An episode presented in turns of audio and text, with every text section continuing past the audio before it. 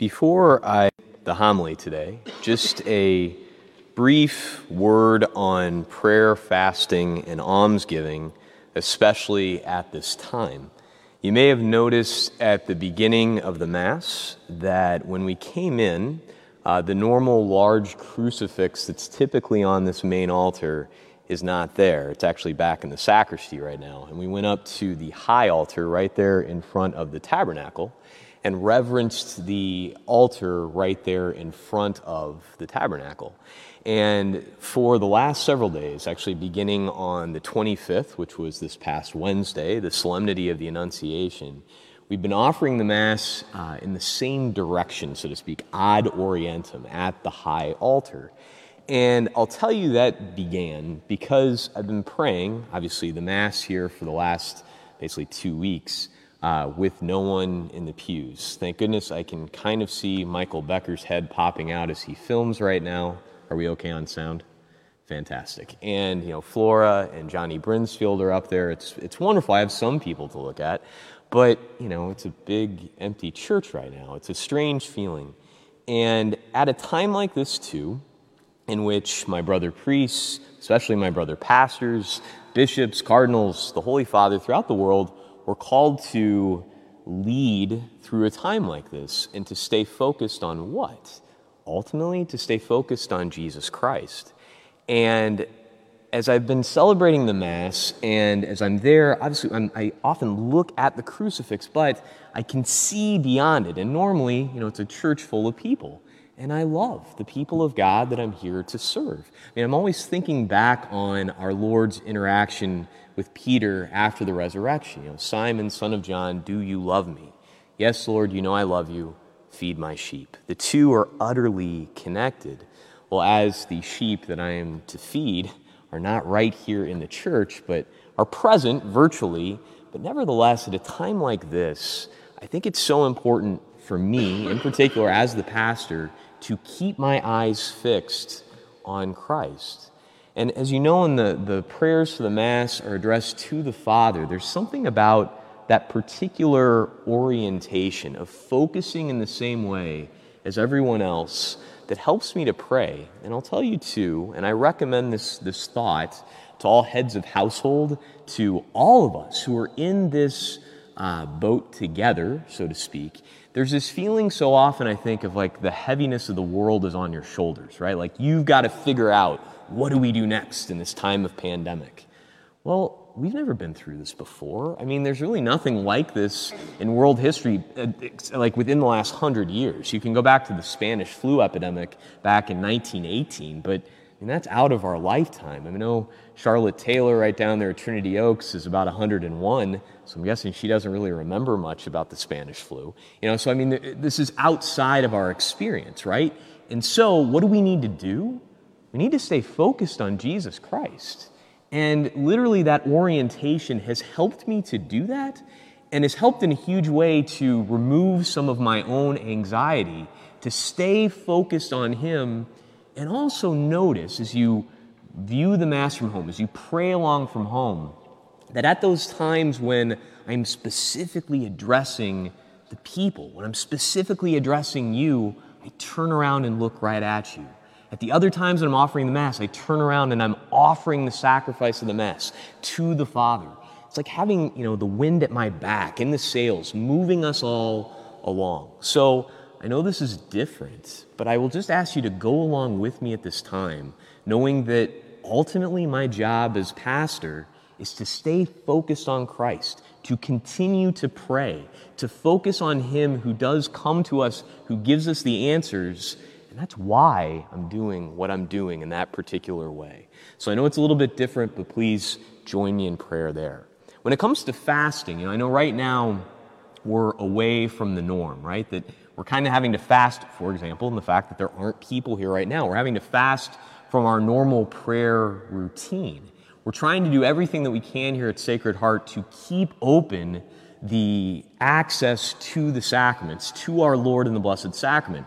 Uh, Governor Cooper has just instituted a stay-at-home order, which is going to begin tomorrow, Monday at five p.m., So we're going to have to reduce our amount of adoration. We're still kind of looking at some adoration times. The church will remain unlocked during the day for you to come in and pray.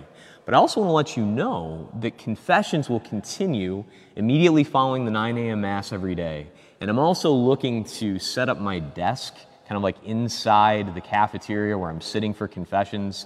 And I want to figure out like a Krispy Kreme, you know, they're hot, fresh donuts right now, sort of a sign to let you know when I'm there. So confessions are just available, so you can come in anytime. So now, when you think donuts, think confession. It's a good uh, analogy. I don't know why. But, you know, so hopefully we can get you in for that.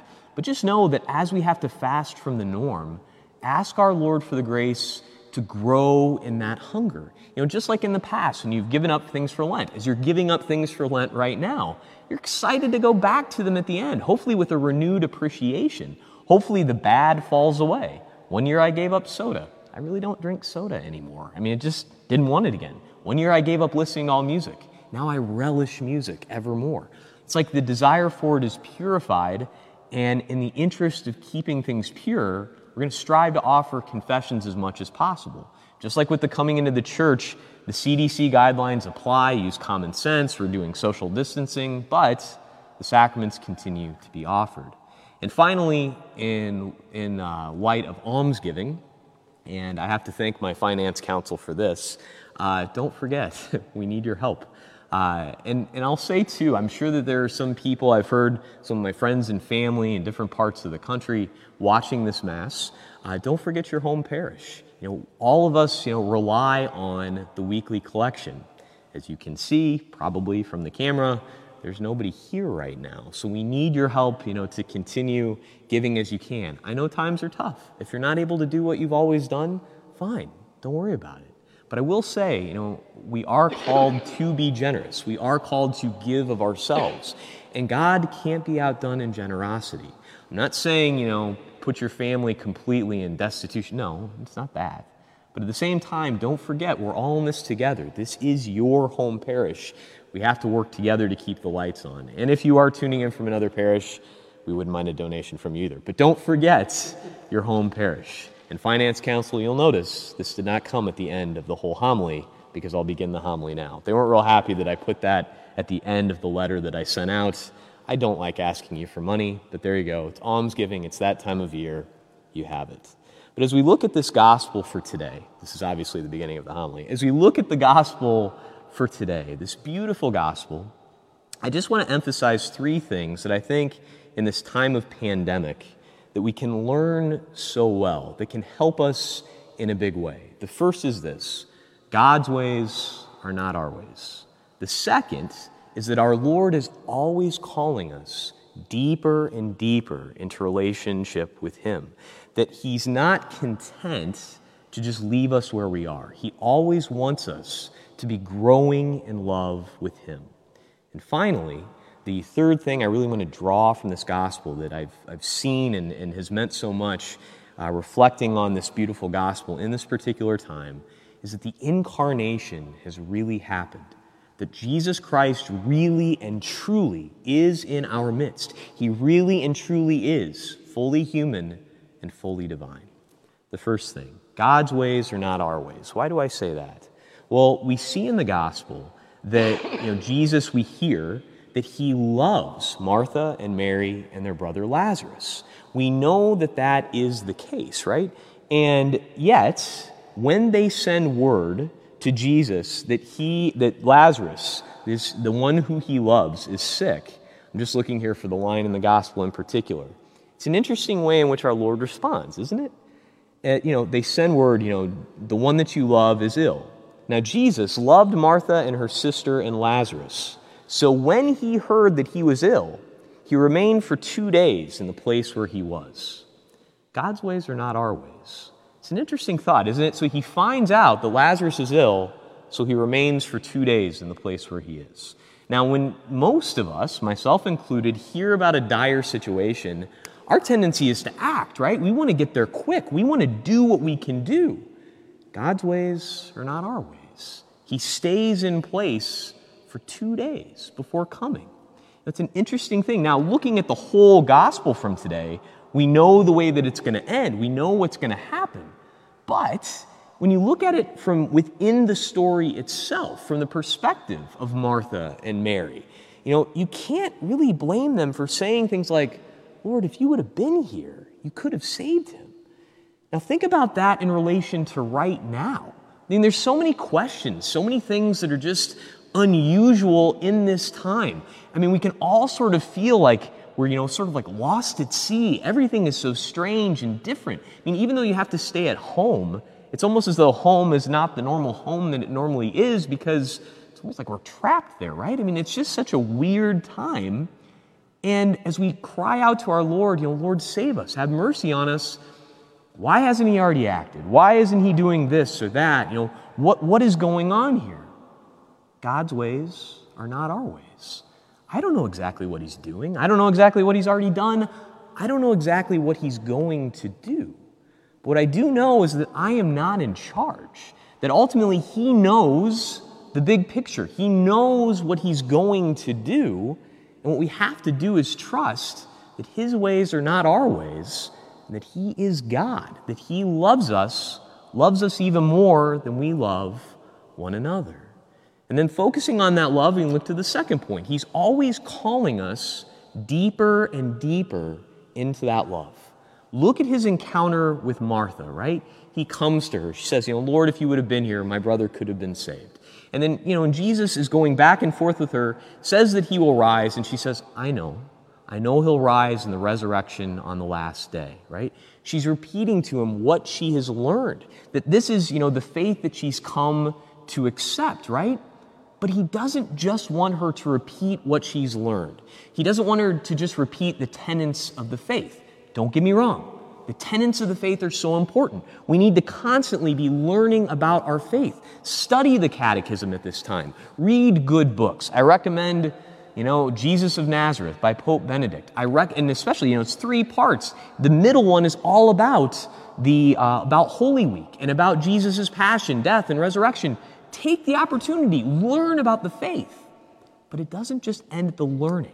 It doesn't just end at the fact that you can repeat to me paragraph twenty-four seventy-nine of the Catechism, right?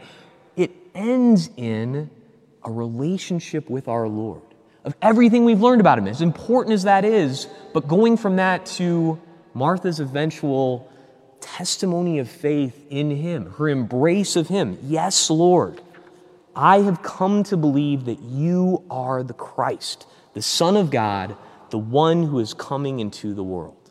We're called to the same thing at this time. All of a sudden, things are very different. We don't get to just sort of like pick up our feet and move along with the lazy river. We don't get to just kind of go along with the routine. All of a sudden, all that we've been studying about our faith all through our lives, we have to put it into a particular place of embracing of our Lord, of saying, Lord, I don't know what's coming, but I trust in you. Yes, Lord, I have come to believe that you are the Christ, the Son of the living God, the one who is coming into the world. And he is in the world.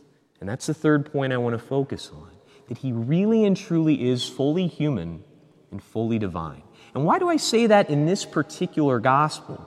Well, it comes specifically from the shortest verse in all of sacred scripture, right? It's the one that right now is on our sign, and its brevity makes it very stark. If you see the sign, we'll have to take a picture and post it for those of you who are not close. But it says, John eleven thirty-five, Jesus wept. The shortest verse in all of sacred scripture, that our Lord wept. Now what leads up to that weeping? He asks them, the people who are all sad and despairing and crying and, you know, all of this sadness in the face of death, right? He's with them in the midst of that and says to them, where have you laid him? And they say to him, sir, come and see. If you go back to the beginning of John's gospel, when our Lord starts to call the apostles, they say to him, Andrew and, and one of the others, he, they say to him, Rabbi, which means teacher, where are you staying? And he says to them, come and see.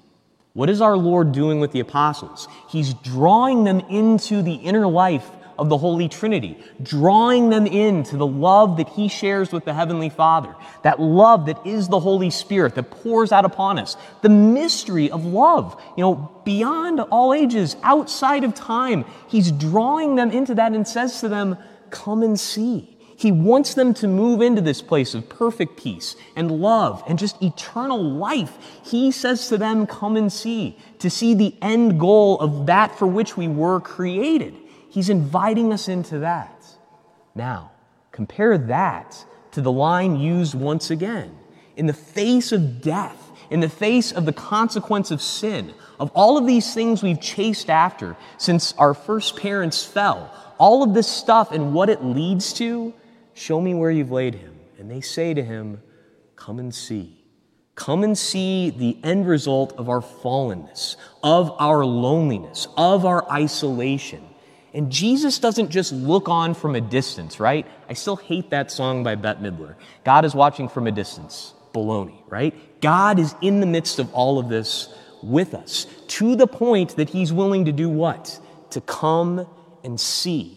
And those are not just like the eyes of a scientist, objective and outside. They are eyes that weep, that weep for love of us, that enter into the sadness that is our fallen state, and that love us so much that they won't just leave us there, right? That Jesus loves us so much that in less than two weeks, we will celebrate the full result of his love, his death on the cross, that we will celebrate on Good Friday. We know that he has. He's come and he's seen, and he does something about it. He lays down his life for us. And we will regather. And even if we have to do it partially, virtually, it doesn't matter. Our Lord stays in the midst of all of this with us. He's come, he's seen, and he does something about it. He lays down his life for us. Is that the way I would have done it? God's ways are not my ways. It really doesn't matter the way that I would have decided to work all this out, or any of us up here, or any of you. Ultimately, what matters is that he has entered into all of this with us, loves us so much that he's willing to enter into it, to come and see what is going on, to come and see our sadness, our despair, our isolation, our loneliness, and he will not leave us alone. And so at this time, this time of uncertainty, this time of questioning, this time of difficulty, we say to him like Martha, yes, Lord, I believe that you are the Christ, the Son of God, the one who is coming into the world. Our faith is being challenged. We know that there are challenges all around us, but just like there were challenges for Martha and Mary and Lazarus, we know that we're not left alone. We know that our Lord has entered into all of this with us. He's wept at our fallen state, and he has lifted us out of it. My brothers and sisters in Christ, during this time, ask for the grace not to just merely stay where you are in your faith, not to merely leave it at an intellectual level, as important as that is, but rather embrace our Lord. Trust in the fact that he is with us, that he loves us, and that he will lead us. As long as we too are willing to come and see, he will lead us to everlasting life. Praise be Jesus Christ, now and forever.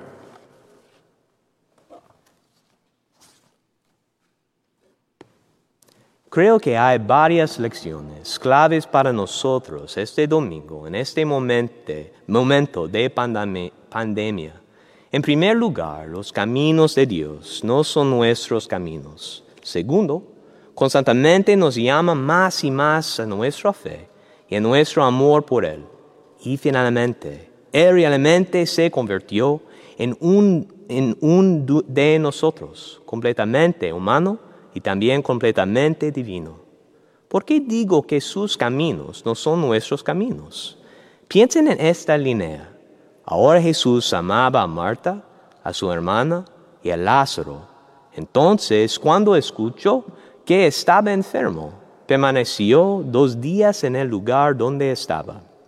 Esos dos días adicionales en el lugar donde estaba es una forma interesante de expresar su amor por Marta, María y su hermano Lázaro.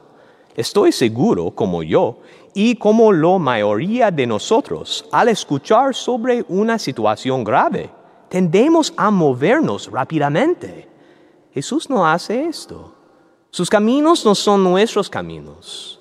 Al poder escuchar todo el Evangelio, está claro que Jesús ama a esta familia de Betanía, que tiene en mente sus mejores intereses, pero en medio de la historia, a medida que se des- desarro- desarrolla, no pueden cu- culpar a las hermanas y al pueblo por los comentarios de si hubieras estado aquí. Tal vez esto es como hoy, porque estamos en este des- desastre pandémico, porque hay tanta gente enferma.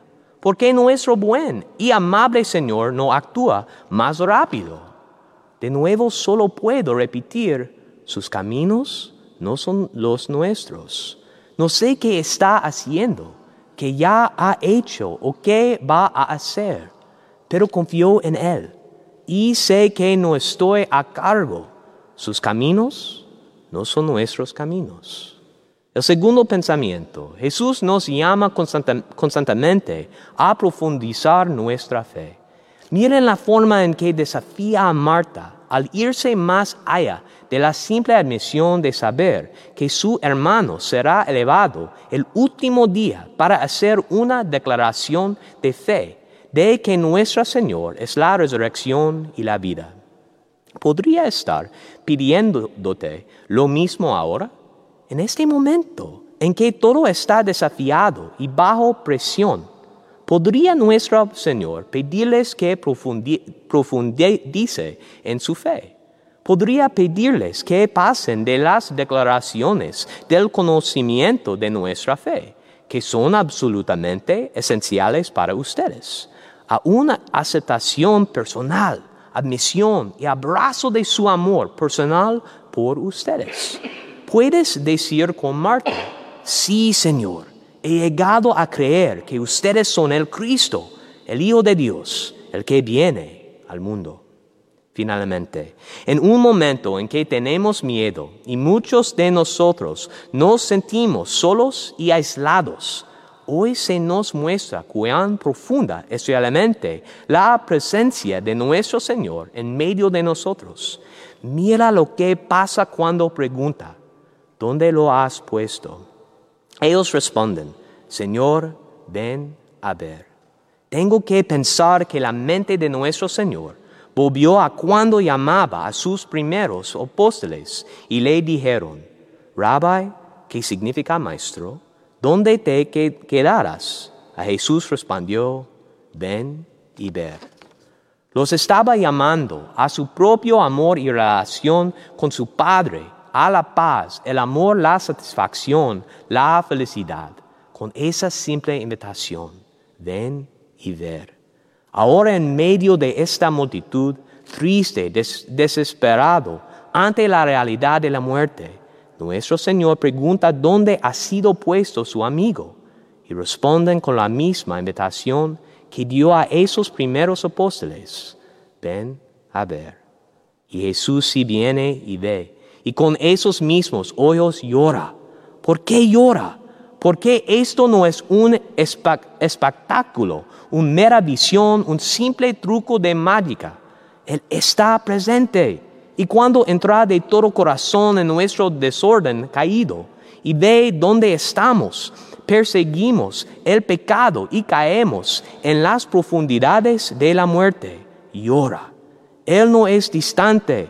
Él no es alguien que salva por poder y envía a otros a hacer no, su obra. No, Él entra en nuestro mundo caído y llora entre nosotros en este valle de lágrimas. Esas lágrimas expresan amor. Ese amor es profundo y mostrará su total devoción a cada uno de nosotros al morir por ustedes y por mí en la cruz. Ya que celebraremos en menos de dos semanas el viernes, Viernes Santo. ¿Es así como lo habría hecho? Bueno, los caminos de Dios no son los mis, míos. No cuestionaré su amor, incluso cuando no lo entiendo. Lo que haré ahora y por la gracia de Dios, siempre, es pedir que me guíen más y más profundamente en mi fe en aquel que está presente, que nos ama a cada uno de nosotros, y pedirle que digamos como Marta en el rostro de la tristeza y lo desconocido: sí, Señor, he llegado a creer que tú eres el Cristo, el Hijo de Dios, el único que viene al mundo. Alabado a Cristo sea Jesús.